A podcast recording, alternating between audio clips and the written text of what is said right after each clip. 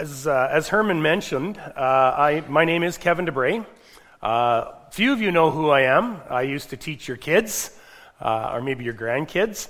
Uh, and after about 20 years of teaching junior high, God called me to, uh, to take over running Camp Rehoboth, which is out by Gull Lake. And so part of that job is for me to come to different churches and to thank you for your support share what the camp ministry is all about, and to see if, if I can recruit some volunteers for our summer camp ministry. And so that's why I'm here this morning. Um, back earlier in the winter, uh, I knew this was going to be part of my job, so I approached uh, my council and Pastor Leon and said, I would like to write messages. I would like to write sermons, kind of what, what Wayne and August do here in your own congregation.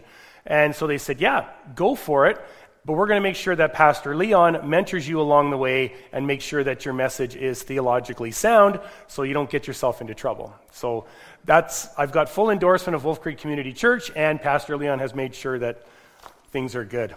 So I just want to reassure you of that. Um, yeah, and uh, so I'm, I'm really privileged and blessed to be bringing the Word of God to you this morning. And uh, so, what I'd like to do is, uh, I forgot to mention to Cindy that uh, my main passage is actually Genesis 26, verses 12 to 22. Um, so, I will ask you to turn to that a little bit later. Unless you want to turn to it a little bit early, you can. Um, so, anyways, thank you again for the privilege. I wonder how many of you uh, have ever made New Year's resolutions. How many of you made resolutions this year? Okay, good. A few of you are being honest. Maybe not resolutions so much. Maybe it's a different goal that you've set out for yourself. Uh, maybe you feel you need to eat better, or you need to exercise a little bit more. Maybe you need to manage your finances better, or volunteer with an organization, or maybe you want to spend more time with family. I think most of us have hit a point in our lives where we want to make a change in something. We want to grow in certain areas. We want to get better try something new. So we make a resolution, a goal or two. A couple of mine are I want to learn how to play acoustic guitar, and I just downloaded a, a bunch of podcasts so I can learn how to speak Spanish. Those are a couple of goals that I have. But a few weeks later, we forget about them. We go back to life as usual. We take the path of least resistance. So, how do we change? Do we even really want to change? God calls all of us to make changes. None of us are where we should be in life. We are called to become more like Jesus. But it seems to me we all have a long way to go. So, how do we change? How can we become the people God calls us to be? It requires power. Maybe we're not looking to the right source of power in order to make that change. So, I invite you today to think about where we're looking for our power or our sustenance today as we read a couple of Bible passages. John 4, verses 7 to 29 is our base text this morning. But before we get there, I want to read a passage from Genesis that sets the stage for today's message. So I'm going to ask you to turn to page 39 in your Pew Bibles. And uh, we're going to read Genesis 26, verses 12 to 22. Isaac planted crops in that land, and the same year reaped a hundredfold because the Lord blessed him. The man became rich, and his wealth continued to grow until he became very wealthy. He had so many flocks and herds and servants that the Philistines envied him. So all the wells that his father's servants had dug in the time of his father Abraham, the Philistines stopped up, filling them with earth. Then Abimelech said to Isaac, Move away from us you have become too powerful for us. So Isaac moved away from there and encamped in the valley of Gerar and settled there.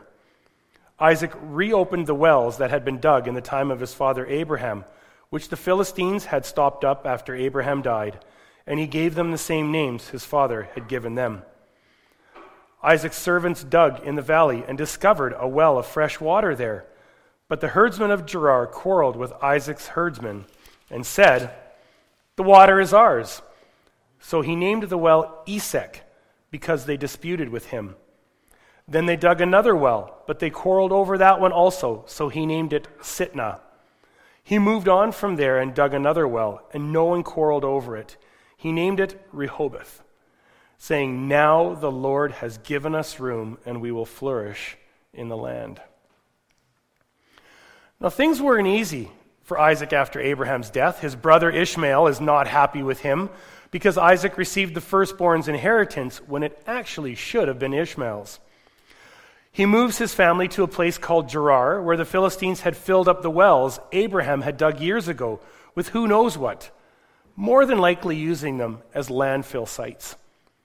The first thing Isaac does is clean them out and reopen the wells and give them their original names back. Why? Maybe he wants to remember the past. Maybe he wants to ensure the legacy of his family. Maybe he wanted to follow in his dad's footsteps. Isaac does this, and then he decides to move on and establish his own identity and create a place for himself. Starting something new in Gerar for Isaac is not easy. Digging a new well is no easy task. It involves a lot of hard manual labor, hoping that you actually find the water so you're able to create a new place to establish a settlement and raise your family. Every time Isaac would dig a well, the Philistines would argue and claim it was theirs. The first one Isaac names Esek, which translated means dispute. The second one is argued over again, so Isaac names it Sitnah, which translated means opposition. Digging and naming a well indicates ownership of the area, but the local Philistines don't seem to care about this tradition and just want to cause Isaac a lot of misery. It's not an easy way to start life in a new land, trying to take one step forward and ending up two steps back. He's working pretty hard, but he's not making any progress. Maybe this rings true in your own life. Maybe you've tried something new and it hasn't worked out. A variety of careers, maybe some new hobbies, or places to live without the success you were hoping for. Sometimes it just seems like you can't get ahead at all. One thing I noticed during Isaac's trying and frustrating times is that it never mentions him complaining or blaming God for his current situation. Too often, we ask God why He's placed us in a difficult situation, why He allows certain events to happen in the world or in our own lives, or even maybe we blame Him for our current circumstances. Instead, Isaac perseveres. He moves on a bit, chooses another spot, digs another well, and finally, this time, the Philistines leave him alone. Could it be that they've just given up harassing Isaac? Isaac names this well Rehoboth, which means room, and he explains why in verse 22b. Now the Lord has given us room, and we will flourish in the land. Now, this verse has a strong connection to the ministry that I'm privileged to, believe, to work for and I believe in. It's the spiritual foundation for Rehoboth Christian Ministries in Camp Rehoboth. Their mission statement is as follows Rehoboth conveys God's love to persons with disabilities and their families by making room for them and enabling them to flourish. Rehoboth has made room across Alberta, allowing people the opportunity to live a full life. Now, this is what Isaac wants for his family as well a new place and an opportunity for them to find room and flourish. Right after this experience, God appears to Isaac and, re- and reconfirms the promise he had given to Abraham, his father, to bless him and multiply his descendants. So now let's fast forward to the New Testament, where we take a look at someone else that had an experience at a well. And this one, I believe, is on the PowerPoint. It's John 4, verses 7 to 29.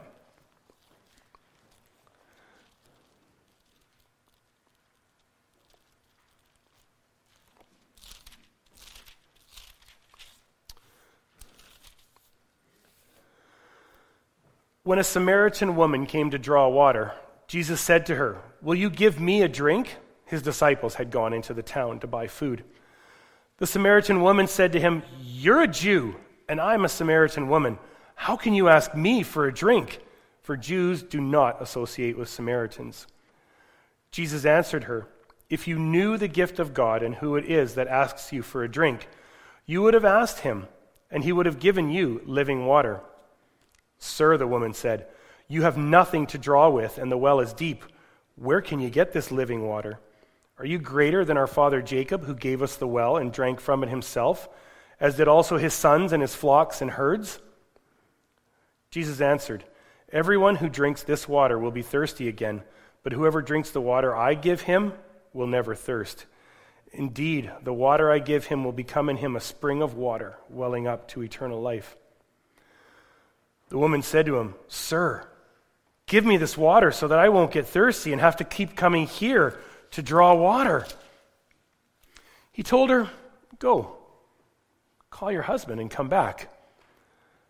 I have no husband, she replied. Jesus said to her, You're right when you say you have no husband. The fact is, you have had five husbands, and the man you now have is not your husband. What you have just said is quite true. Sir, the woman said, I, I can see that you are a prophet. Our fathers worshipped on this mountain, but you Jews claim that the place where we must worship is in Jerusalem. Jesus declared, Believe me, woman. A time is coming when you will worship the Father neither on this mountain nor in Jerusalem. You Samaritans worship what you do not know. We worship what we do know, for salvation is from the Jews. Yet a time is coming and has now come when the true worshippers will worship the Father in spirit and truth, for they are the kind of worshippers the Father seeks. God is spirit, and his worshippers must worship in spirit and in truth. The woman said, I know that Messiah, called Christ, is coming. When he comes, he will explain everything to us. Then Jesus declared, I who speak to you am he. Just then his disciples returned and were surprised to find him talking with a woman. But no one asked, What do you want? or Why are you talking with her? Then, leaving her water jar, the woman went back to the town and said to the people, Come, see a man who told me everything I ever did. Could this be the Christ? So we meet a Samaritan woman coming to the well in the middle of the day looking to get some water. What she receives changes her life forever. First off, she's a Samaritan and Jesus is a Jew. These two groups avoided each other as much as possible during Jesus' time. Secondly, she's there in the middle of the day. Usually, women came to the well first thing in the morning to avoid the heat of the day. So, why does she come at noon? Is she trying to avoid the other women in the community? I don't have the answers to those questions, and that's not what this message is about. But Jesus gives her the answer to her ultimate question What is she searching for? In the short term, the Samaritan woman is looking for water. She comes to the well like she probably does every day, getting water for the people and the animals in her care. Jesus asks her for a drink, and it gives him the opportunity to share the gospel with her. At first, she declines because of the different ethnic backgrounds they have. But Jesus breaks that barrier by talking about living water, which is what she's really looking for. In verse 15, she misunderstands Jesus thinking that he can provide her with a never ending well of water for her physical needs. She's currently digging a well in her own life that is not producing fresh living water. Jesus confronts her with this in verse 16 to 18. He told her, Go, call your husband and come back. I have no husband, she replied. Jesus said to her, You are right when you say you have no husband. The fact is, you have had five husbands, and the man you now have is not your husband. What you have just said is quite true. She is digging a well in relationships. Five husbands, and the man she's currently with is not her husband either. Jesus knows all of this, but we don't hear any words of condemnation, just the promise of living water and the opportunity to begin digging a well that will produce a spring of water welling up in eternal life. As we continue on in the story, the woman believes that Jesus is who he claims to be and tells the surrounding area all about her encounter with this man. But our focus for today remains at the well. This is not the first example in Scripture where people were digging wells in the wrong places. In Jeremiah 2, verse 13, we read, My people have committed two sins. They have forsaken me, the spring of living water, and have dug their own cisterns, broken cisterns that cannot hold water. Even though God and His Word was supposed to be the source of life for the people of Israel after they came to the new land, before long they started looking to the idols of their neighbors as the source of hope. They started digging their wells in the wrong places, and it led to a lot of trouble for them, even spiritual sickness and death. Kind of reminds me of the many times I've committed to reading the Bible in a year, or maybe promising the first thing I'm going to do each morning is devotions and prayer, only to falter when I allow daily life to get in the way. So here's a question I have for you as well. Wonder where you're digging your wells these days. Maybe it's money, possessions, wanting the latest and greatest, peer groups, the people you hang out with, sports accomplishments.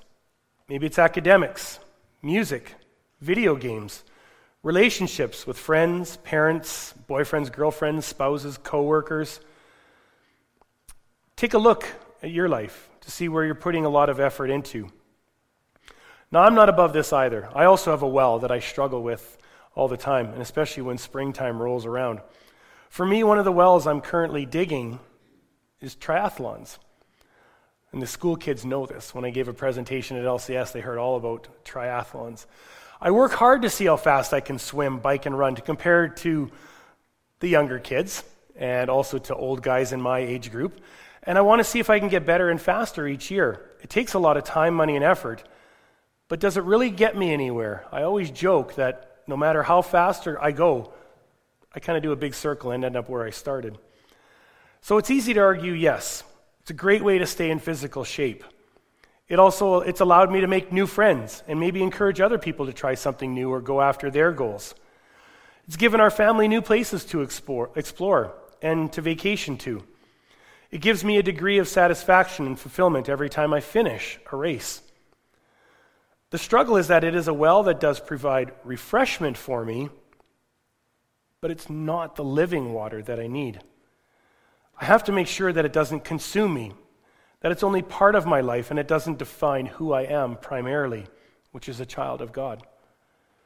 It's my side of the story, it's not God's. God's side of the story is that I'm digging in the wrong places sometimes. And if you take an honest look at your own life, I'm pretty sure you're going to find the same thing. So, where should we dig? Like the woman at the well, we're all searching for a place to flourish, a place to have room and grow and become the person God wants us to be. Whether you're young or old, you will encounter multiple obstacles on the, on the road towards your well, your promise. When you work hard on wells like Esek and Sitnah and they don't work out, drains the life out of you instead of providing any refreshing water. Their waters are bitter and they are hard places where we are the most tempted to quit. Is it going to be easy? No. The herdsman of Gerar in our original story kept opposing Isaac every time he dug a well. People in your own life might provide opposition as you try to dig a new well. But keep digging. You will find a place to flourish. So we're going to head back to our passage in John 4. This is where we and the woman at the well hear and learn that Jesus is the living water. Maybe it's the first time you've heard this story, or maybe it's the hundredth time you've heard this story, but it creates a turning point in our lives, like it did for the woman at the well. If your relationship with Jesus is pretty solid, maybe it's time to dig a little deeper so you can provide that living water for others around you who are thirsty. Maybe you need to dig deeper because the well might be starting to dry up. A couple of places to start is to examine whether you're digging into the Word of God or not, uh, God enough, or maybe your prayer life could use a bit more effort, like my own. Maybe the wells you've been digging haven't produced any water yet, and it's time to abandon them and dig a well in the right place. Our story continues with the woman at the well starting to wonder if Jesus really is the Messiah. At least, She's convinced enough to gather her neighbors to hear this man who told me everything I ever did. In other words, she's beginning to dig her well in the right place, in Jesus the Messiah, the source of living water. Still not convinced? I chose not to read another part of John 4 because I didn't want to give away the surprise ending a little too early. In verses 39 to 42, if you've got your Bible still open, we read, many, verse 39 to 42, many of the Samaritans from that town believed in him because of the woman's testimony. He told me everything I ever did. So when the Samaritans came to him, they urged him to stay with them. and he stayed for two days. And because of his words, many more became believers. They said to the woman, We no longer believe just because of what you said. Now we have heard for ourselves, and we know that this man really is the Savior of the world. One more time, I'd like to ask where are you digging your wells? Wherever it is, I invite you to turn away from those broken cisterns we read about in Jeremiah and look to the only true source of living water Jesus Christ our Lord. Only He will give you what you need to live an abundant life now and forevermore. And especially during this Easter season, only He will truly satisfy your deepest longings. Dig your wells in Jesus. Let's pray.